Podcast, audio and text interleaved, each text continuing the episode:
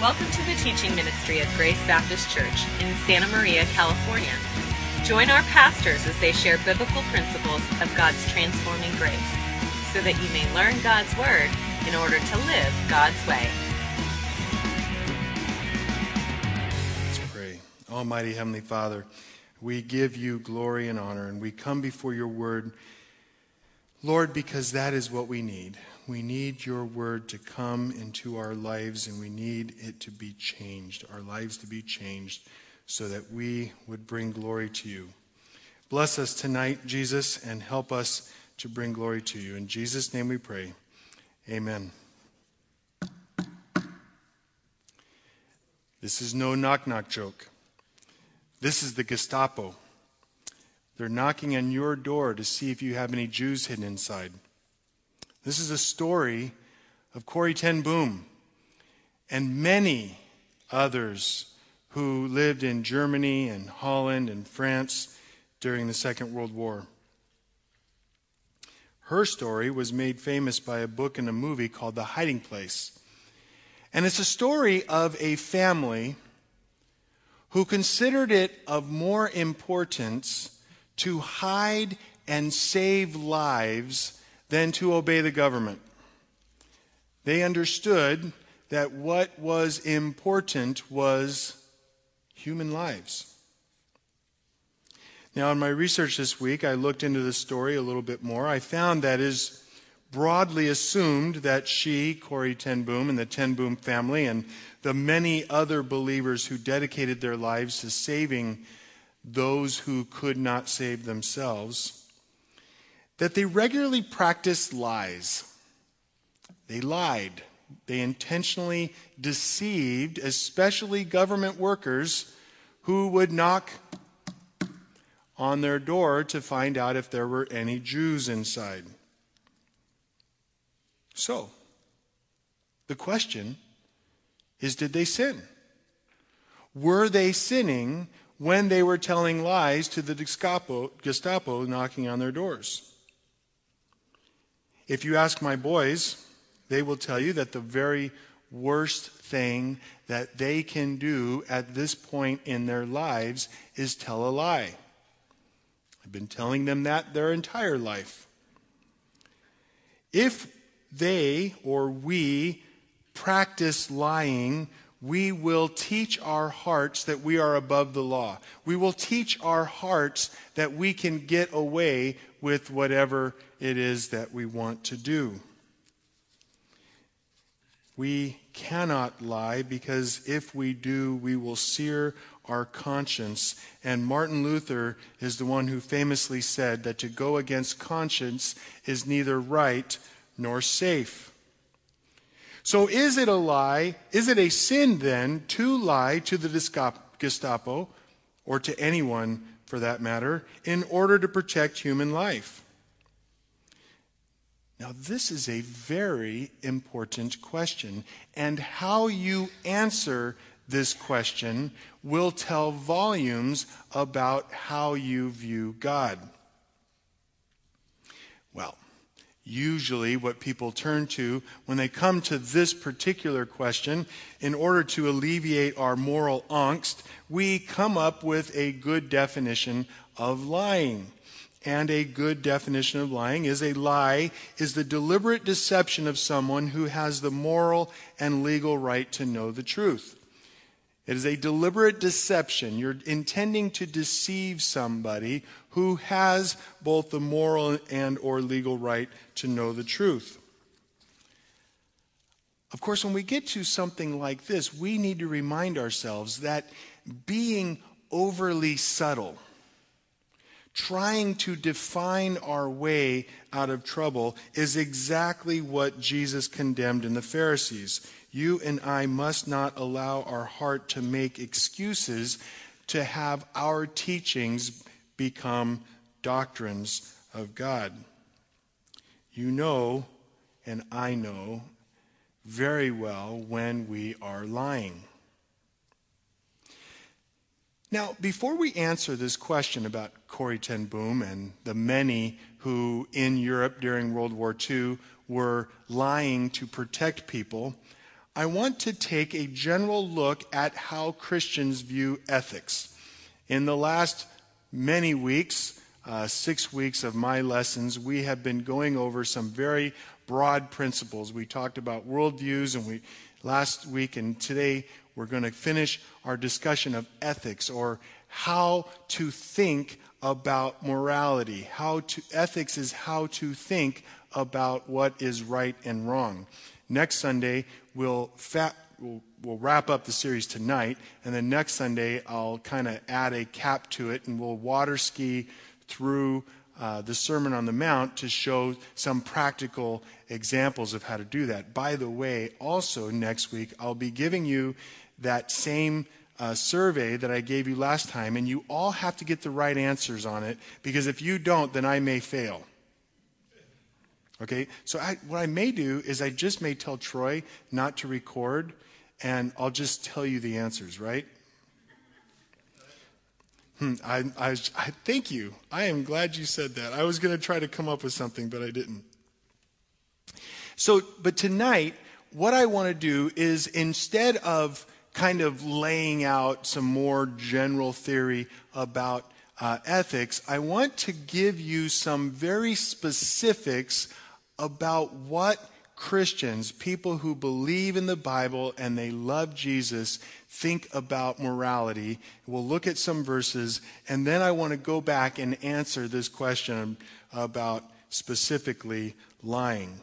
And it's in your notes here, but you'll find that Christian ethics or biblical ethics is rooted in God's unchanging nature. Malachi 3:6, the Lord says, "I am the Lord and I change not." In James 1:17, there is no shadow of change with the Lord. In Psalm 102:27, you, God, are the same. Now, what we need to understand about this is that because God is unchanging, his nature, his uh, essence of who he is does not change his moral commands will not change either. God is not, quote unquote, free to act contrary to his nature. He cannot, for example, destroy the world with a flood again because he promised that he wouldn't. We all get that, right? Any questions on that? Now, Christian ethics further is expressed by God's will. God's laws reflect God's character, his unchanging nature, which is the basis for his will, his volition, his, the, the center of where he makes his decisions. God neither decides moral laws arbitrarily. For example, lying is a sin today, but lying may not be a sin tomorrow, for example. God cannot do that. His character is eternal and perfect. Therefore, the moral laws of the universe reflect his will and also are eternal and perfect. In Leviticus 11:45, the Lord commands through Moses, "Be holy, for I, the Lord, am holy." And Matthew 5:48 that we'll get to next week, Jesus reflects this in the Sermon on the Mount and he says, "Be perfect, therefore as your heavenly Father is perfect." So any ethics, any way that we go about thinking about morality, any way that we go about thinking about right and wrong is going to be reflective of who God is, his nature, his essence, and how that character is reflected in his will, his the, the part of him that makes his decisions, which is also eternal and perfect. And because this is true, Christian ethics is absolute. Now, this, this is kind of a, a hard thing. So, I'm actually going to be quoting an extended part here, and hopefully you'll get it because I think he worded it better than I could. Norman Geisler is a um, Christian theologian, apologist, and he wrote this. He said, God's character does not change, so the moral laws that reflect them are always binding everywhere on everyone. Of course, not everything God wills flows necessarily from his unchanging nature. Some things are merely in accord with his nature but flow freely from his will. Let me translate that. What he's saying is his unchanging nature is the basis for all that he decides. But there are some things, there are pieces of his law that can change. And those are, in this case, are not flowing directly from his nature, but they are flowing freely from his will. For example, God chose to test Adam and Eve's moral obedience by forbidding them to eat a specific fruit on a specific tree. And although it was morally wrong for Adam and Eve to disobey that command, we are no longer bound by it today. That command was in accord with God's nature, but did not flow necessarily from it. This is going to be important in a few minutes. The reason it's important is that some of God's laws are going to change. And He, through His Word, will make that clear. So when I am saying that God's laws, the moral law of the universe, reflects His nature, who He is, His very essence, and that His will, where He makes His decisions from, it, that moral law is also going to stem from His eternality, from His perfect eternal existence. But there are going to be some laws that are subject to changes.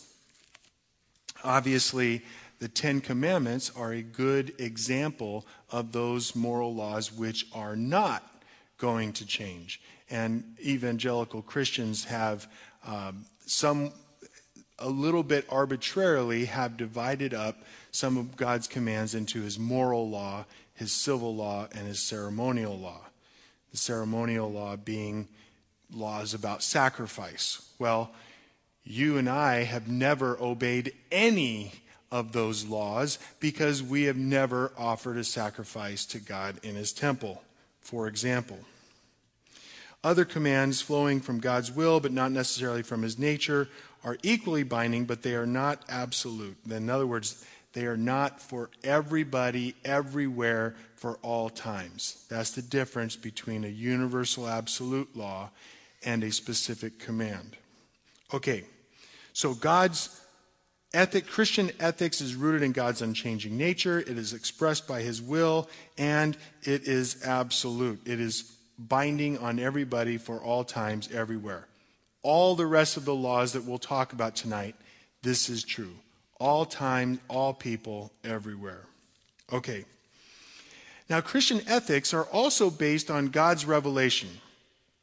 Now, for you Sunday school graduates, you know that the Lord has used two different forms of revelation. The general revelation that exists in the universe around us, um, expresses his character in a very general way. If you look in Psalm uh, 19 and then you also look in Romans chapter 1, you'll find how God has expressed himself.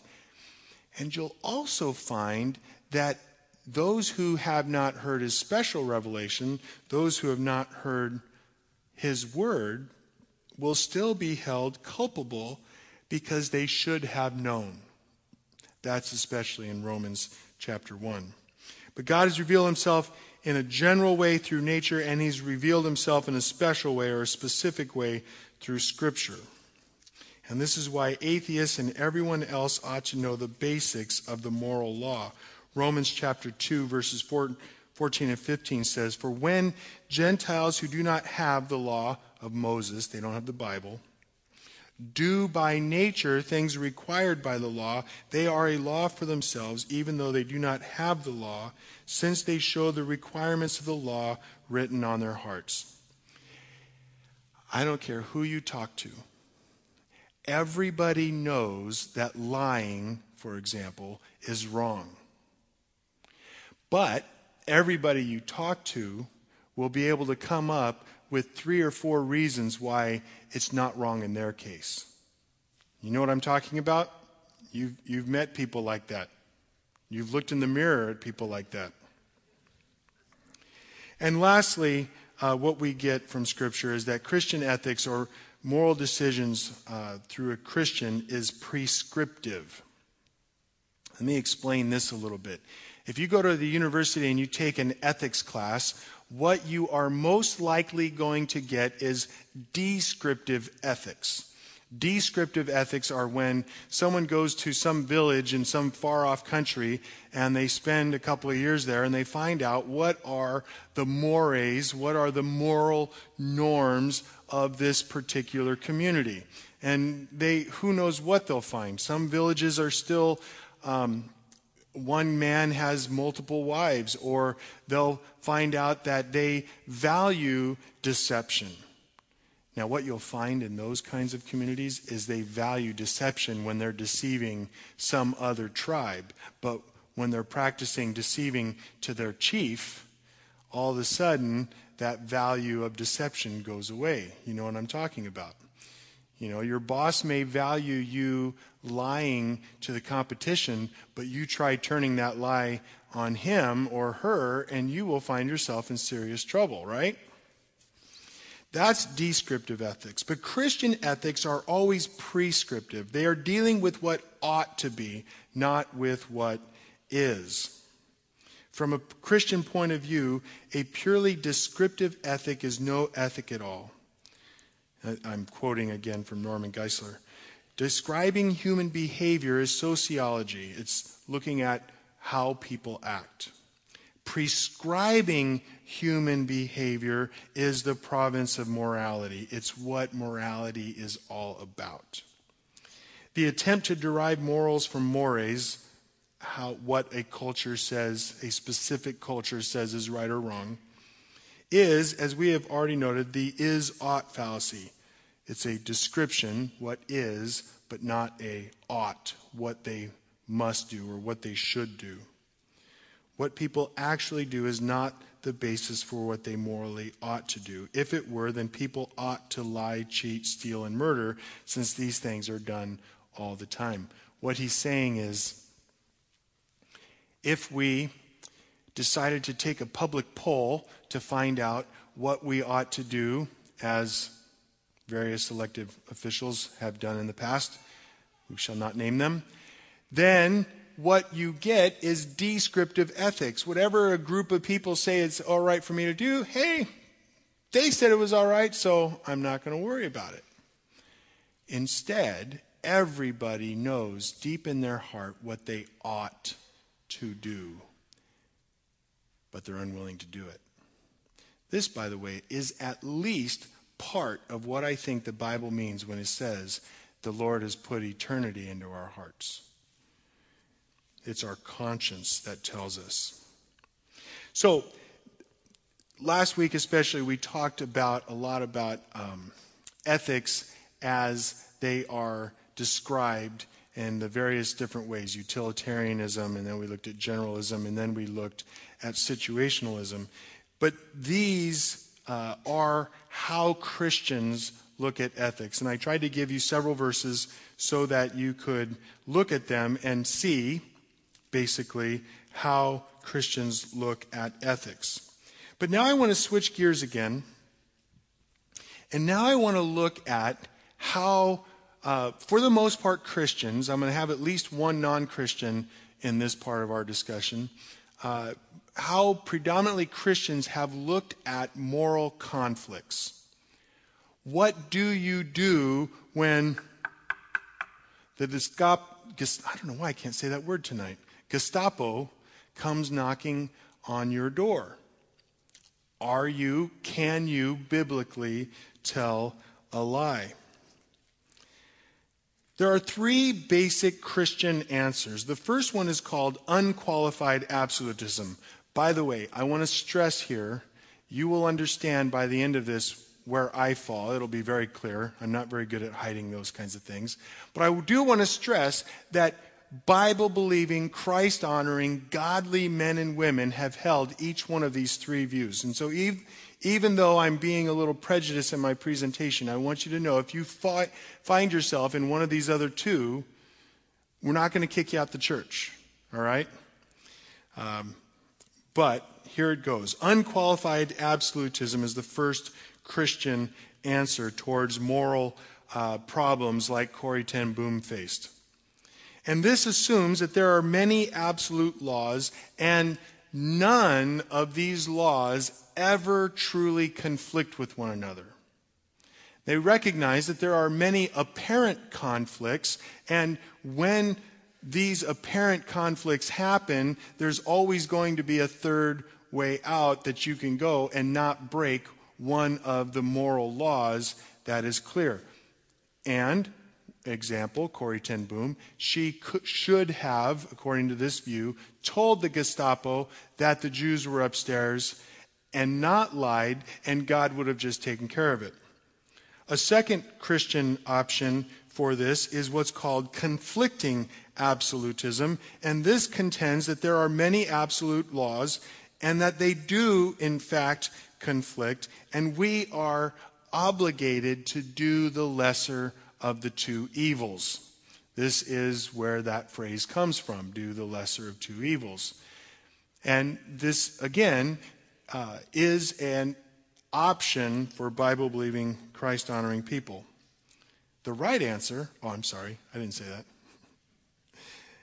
There is also a third possibility, and that is graded absolutism. And graded absolutism holds, again, there are many absolute laws. There are many laws that apply to all people at all times in all places.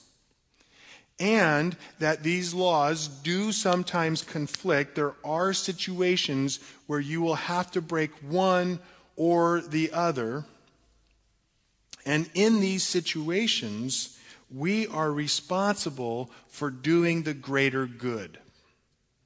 Do you hear the difference? One says, there are no genuine conflicts. You will always be able to find a way out. The second one says there are genuine conflicts and you should do the lesser of two evils. And the third one says there are genuine conflicts, but you should do the greater of the two goods. So, uh, we'll see that there are some uh, obvious examples uh, as we go through this. So let's look, first of all, though, at unqualified absolutism. Again, it is assuming that there are many absolute laws and that these laws never conflict.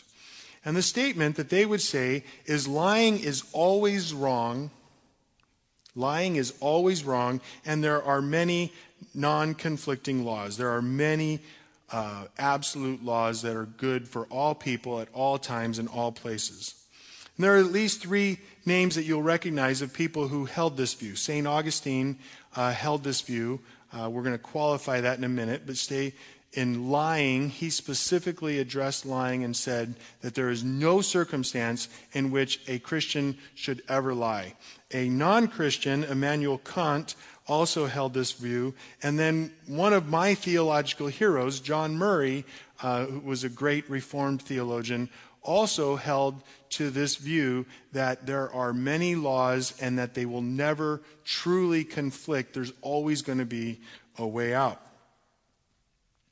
And so let's look at this. There are many absolute laws. None of them should ever be broken. Truth, for example, is one such law. Therefore, one must always tell the truth, even if someone dies as a result of your telling the truth. Truth is absolute. Absolutes cannot be broken. That's, that's what this group of people is saying.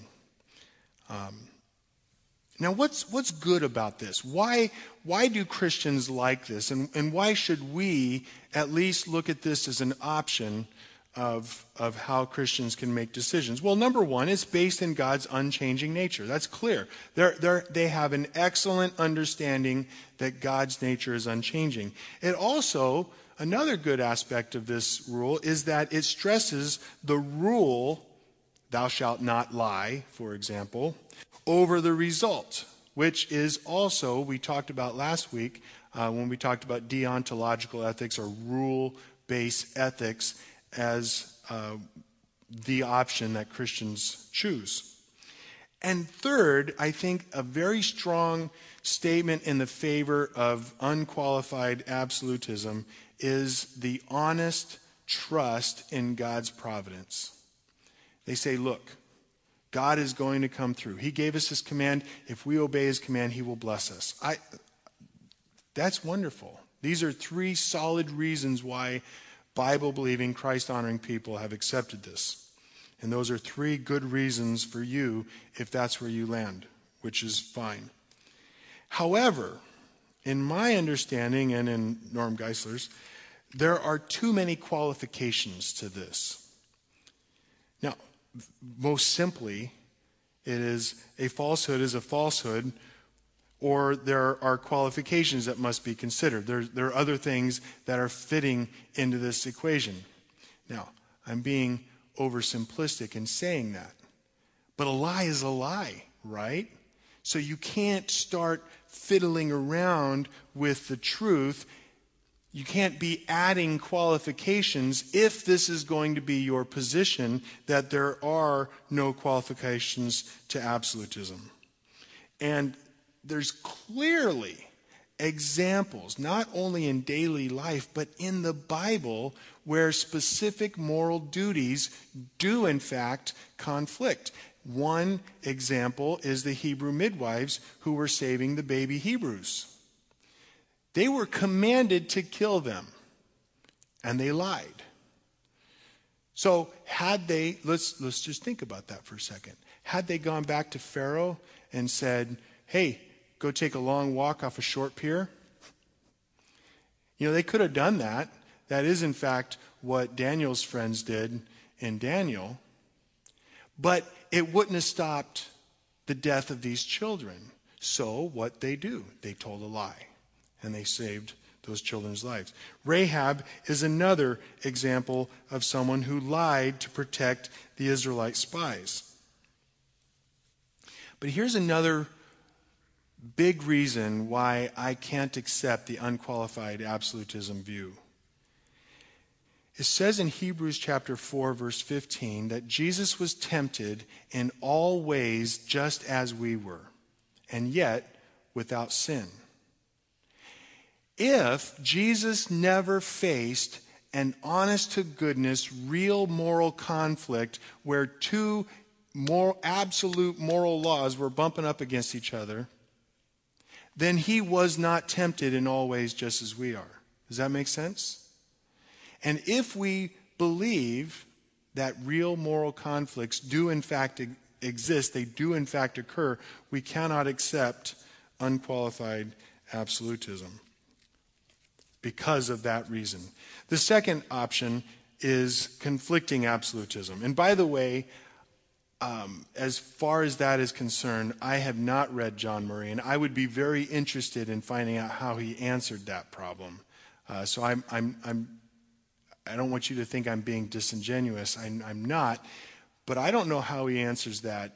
I don't see how you do. Jesus was either tempted in all ways, just as we are, yet without sin, or he wasn't. And I don't see a way around that. So, the second option, conflicting absolutism, contends that, again, there are many absolute norms, but the difference is they accept the fact that they do have genuine conflicts. There are times when absolute moral laws do conflict. And so when this happens, we are obligated to do the lesser of two evils. They would say lying is forgivable because there are many conflicting laws. The most famous Christian who held to this view was Martin Luther. Uh, Martin Luther, you may have seen on uh, Facebook every once in a while, I see this quote where they say, Sin boldly. That's a quote from Martin Luther. And it turns out that is a quote from Martin Luther, but it's only, it takes out the context of what he was saying. Uh, you know, Martin Luther didn't say, hey, go and have a bunch of fun, sin boldly. What he was saying is, look, you are going to be faced with real, genuine moral conflicts. So, if you're going to sin, do the one that is going to bring glory to God and then just trust in Him to forgive you. Well, I, I, I have some sympathy for that. Again, I don't think that that's right, but I can certainly see where if Martin Luther is saying this, and this is what he believes, you know, hey, if I have to sin in order to save the lives of the Israelite spies or the Hebrew babies or Jews in Nazi Germany, and if lying is a sin, I'm going to sin boldly because that's what needs to be done. You, you get the tension there. You understand? So if you ever see the quote, sin boldly, and it has Martin Luther after it, now you know a little bit more of the context. Uh, and that's frequently not included in there. But in this case, the conflicting absolutists insist that in unavoidable conflicts, it's our moral duty to do the lesser of the two evils. That is, we break the lesser law and plead mercy. Forgive me, Lord, for I have sinned. We should then lie, he would say, we should lie in order to save a life and then ask forgiveness for breaking God's absolute law. Now, this is something I think the conflicting absolutist says right. The conflicting absolutist is going to come right along after that and say, but hold on a second. The vast majority of the things you're calling a moral conflict happen because you brought it about through your own sinfulness. Now, I won't ask you to raise your hands, but I mean, how many of us have lived there, right? It's because of my sinfulness that I'm in this situation right now in which I'm either going to lie. You, get the idea of what I'm saying. And the, and the conflicting absolutist recognizes this fact. And so then, basically, you're toast. They would say all moral dilemmas are sometimes unavoidable, but we are still guilty. God cannot change his absolute moral prescriptions because of our moral predicaments. Now, here's an example. Here's some biblical support for this view. John 19 11. Jesus is talking to Pilate, and he says, You would have no authority over me at all unless it had been given to you from above. Therefore, he who delivered me over to you has the greater sin. Jesus, talking to Pilate, is saying, Yeah, you're going to be guilty because you're condemning me. But it's Caiaphas, or Judas, depending on who you think Jesus is pointing at here, it's Caiaphas who's got the greater sin, or Judas has the greater sin. Now, this is important because it recognizes that there is this moral conflict and it recognizes that there is a sense in which there is a greater and a lesser sin. That's an important point that the unqualified absolutist does not recognize. So, what's good about this? What can we say that this uh, embraces things that we agree with? Number one, it preserves moral realism. What does that mean? It recognizes the fact of the day to day decisions that people need to make. And my goodness, sometimes they're tough. Amen? Sometimes we're faced with decisions that we would just as soon, uh, I'd like somebody else to make that decision. And it recognizes that this is true. Secondly, conflicting absolutism recognizes that moral conflicts are rooted in man's fallenness. Most, if not every single example of a genuine moral conflict, most happen because of what people are doing, either yourself or someone else. And in Corrie ten Boom's case, if it hadn't been for the immoral action of the Gestapo, she would never have had to lie, right? So the conflicting absolutist is recognizing that it's most often, if not universally, because of man's fallenness.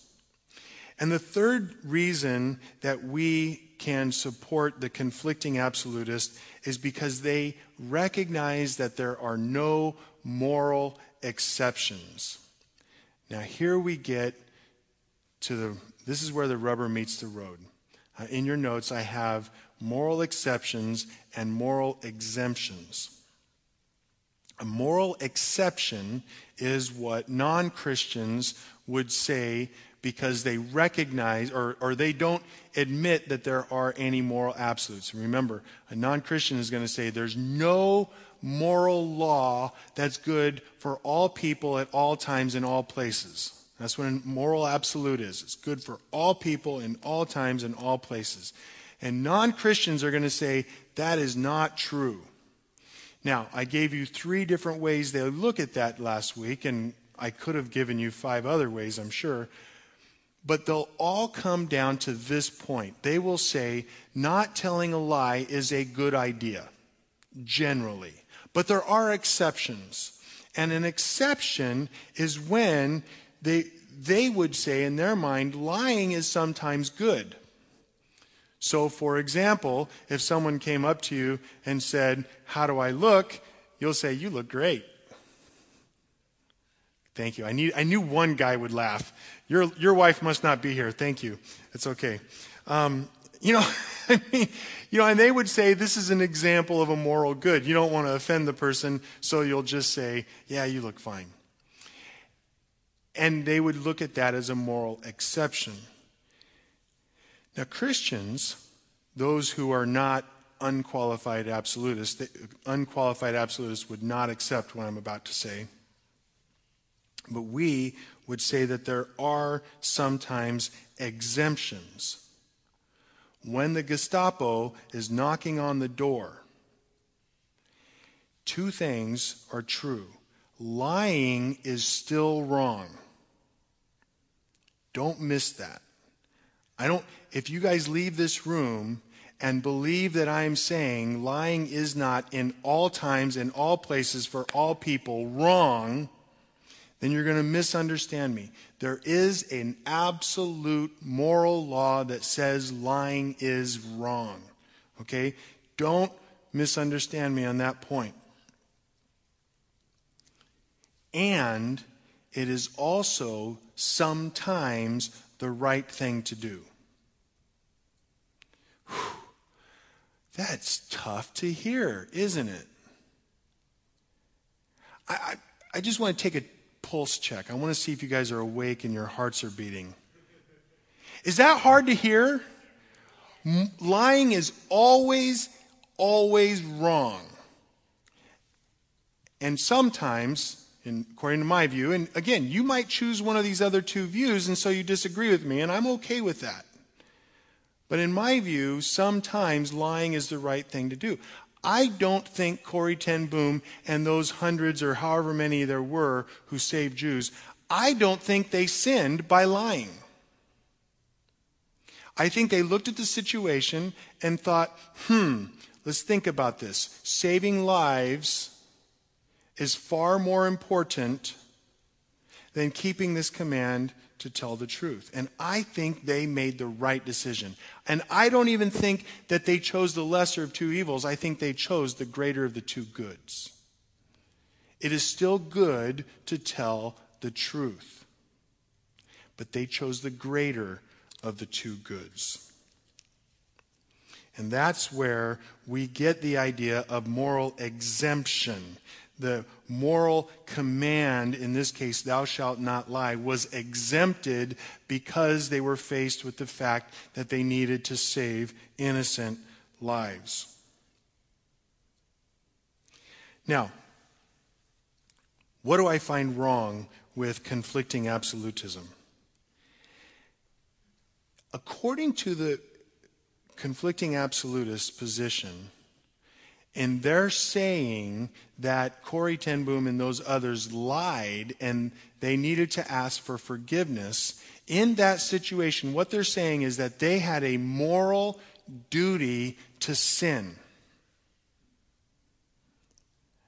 I don't go for that. You have a moral duty to sin? No, that's not right. Now, again, I would love to read more than what I read and find out what does the conflicting absolutist say to that? Because I don't see how you get around it. If your moral duty is to tell a lie, and therefore to the Gestapo, for example, and therefore sin, there's something wrong with a moral system that says you have a duty to sin. I don't actually get that.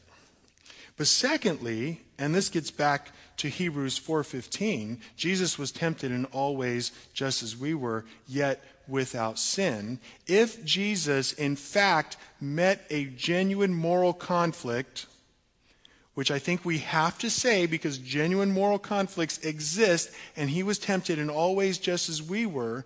If conflicting absolutism is true, then he had to sin. It would have been the lesser of the two sins, but it would have been a sin according to this view. And that's unacceptable. We can't accept that view. Are you with me on that? Some of you. The point I'm making in this case is that if, in the case of a genuine moral conflict, you choose the lesser of two evils and therefore you are actually sinning, if Jesus faced a situation like this, then he would have, even though it was the lesser of two evils, he would have had to choose an evil which is a sin. Which brings us to graded absolutism um, or qualified absolutism, depending on who you're reading. And this holds that many abs- there are, in fact, many absolute laws that are good in all places for all people at all times, and that they do, in fact, sometimes conflict, and that we are responsible for obeying the higher laws. Lying is sometimes right. Now, what's interesting about St. Augustine, uh, St. Augustine, if you haven't really spent much time in theology, he is an extraordinarily interesting guy.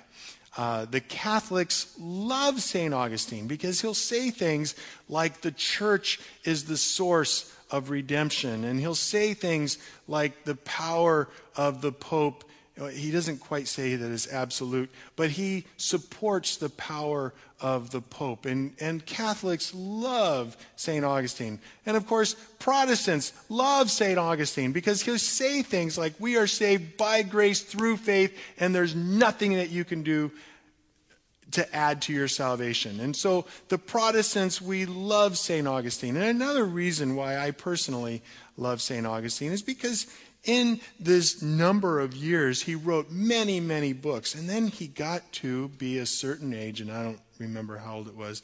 And he wrote a book called Confessions. And in this book of Confessions, what he did is he told us his story, his spiritual journey. It's the very first autobiography ever written. And it's, it's just amazing. And in this story, he goes through and he says, And you know, I wrote this at one point in my life, and man, that was wrong. this is what I think now. You know, and we love him for that because how it takes a lot of humility to say I was wrong. Now, in the case of lying, that, that a Christian ought never to lie under any circumstance, even if a, a life is dependent upon it. He never recanted that. He never went back on that. So, in the case that we're talking about, Augustine falls in the unqualified absolutist category.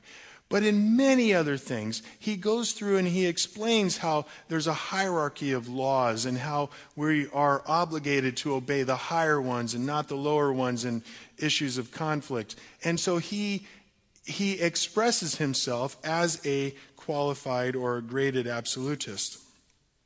And the other one, uh, who is a well known graded absolutist, is a man named Charles Hodge, uh, whose systematic theology I don't own, but I know Pastor Benji does. And I actually was going to go sneak into his office and take it, but uh, that would have been a moral conflict. Actually, I don't think it would have been because he would have been all right if I had done that. So, but the point is, is that here is another example, and of course, Norm Geisler, where I'm getting almost everything that I'm saying tonight, uh, is a graded absolutist. So, and these men and others say that uh, they insist that there are many absolutes and that they do sometimes conflict, and we are to obey the higher ones. Now, again, I think if we are going to hold to a position as important as this, we need to look for biblical support. We find that in Matthew 22, 36 through 40, where the man comes up to Jesus, Jesus, teacher, tell us uh, the greatest commandment of the law. And he said to him, You shall love the Lord your God with all your heart, soul, mind, and strength. This is the first and foremost commandment. And the second Jesus is grading laws here. The second is like it you shall love your neighbor as yourself. All the law and the prophets hang on these two commandments.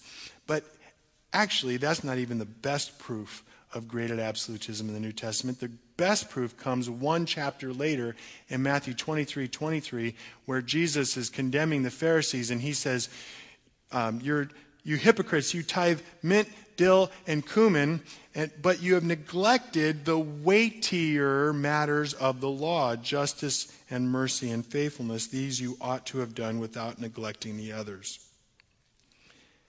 So there's clear evidence, I think, in, from the Bible that this idea of graded or qualified absolutism is in fact true. Basic gradation of values are that God is over persons and persons over things. So if if someone tells us to disobey God's commandments, we are ob- obligated, whether it is better in your eyes to obey man or to obey God, we'll let you decide. But, the apostle said, you know that story. And this is the one that makes the most sense out of the fact that Jesus was both tempted, just like us, in all ways, just as we were, and yet was without sin.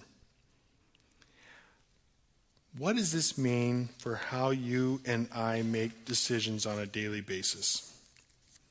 Number one, lying is always bad. Boys, my boys, lying is always bad. You heard your papa say that, right? Okay.